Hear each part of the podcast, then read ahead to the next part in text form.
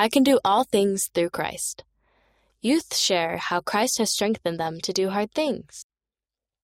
I can stay within the lines.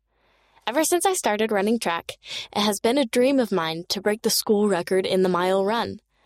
Then, towards the end of the season, I ran the mile in five minutes flat, breaking the record by more than three seconds. The next day, though, we found out that my mile had not counted. The officials explained that I had taken three steps on the inside of the track, which disqualified me from the race. My coach argued that I only stepped out because I was pushed by another runner.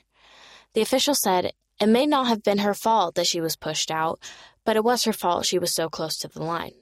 I walked away feeling like my accomplishment had been wrongly ripped from me. The next Sunday in Young Women's class, we watched a video that compared staying in the lines in sports to keeping the commandments. Throughout the lesson, I sat there, angry at the reminder that I had failed.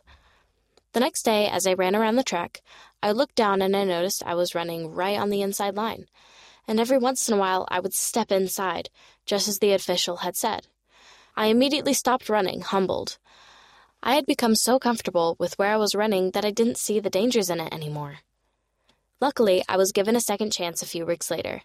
I distanced myself from the center line and broke the school record, this time while staying in bounds. That experience made me think about how close to the line I was running with some of the commandments.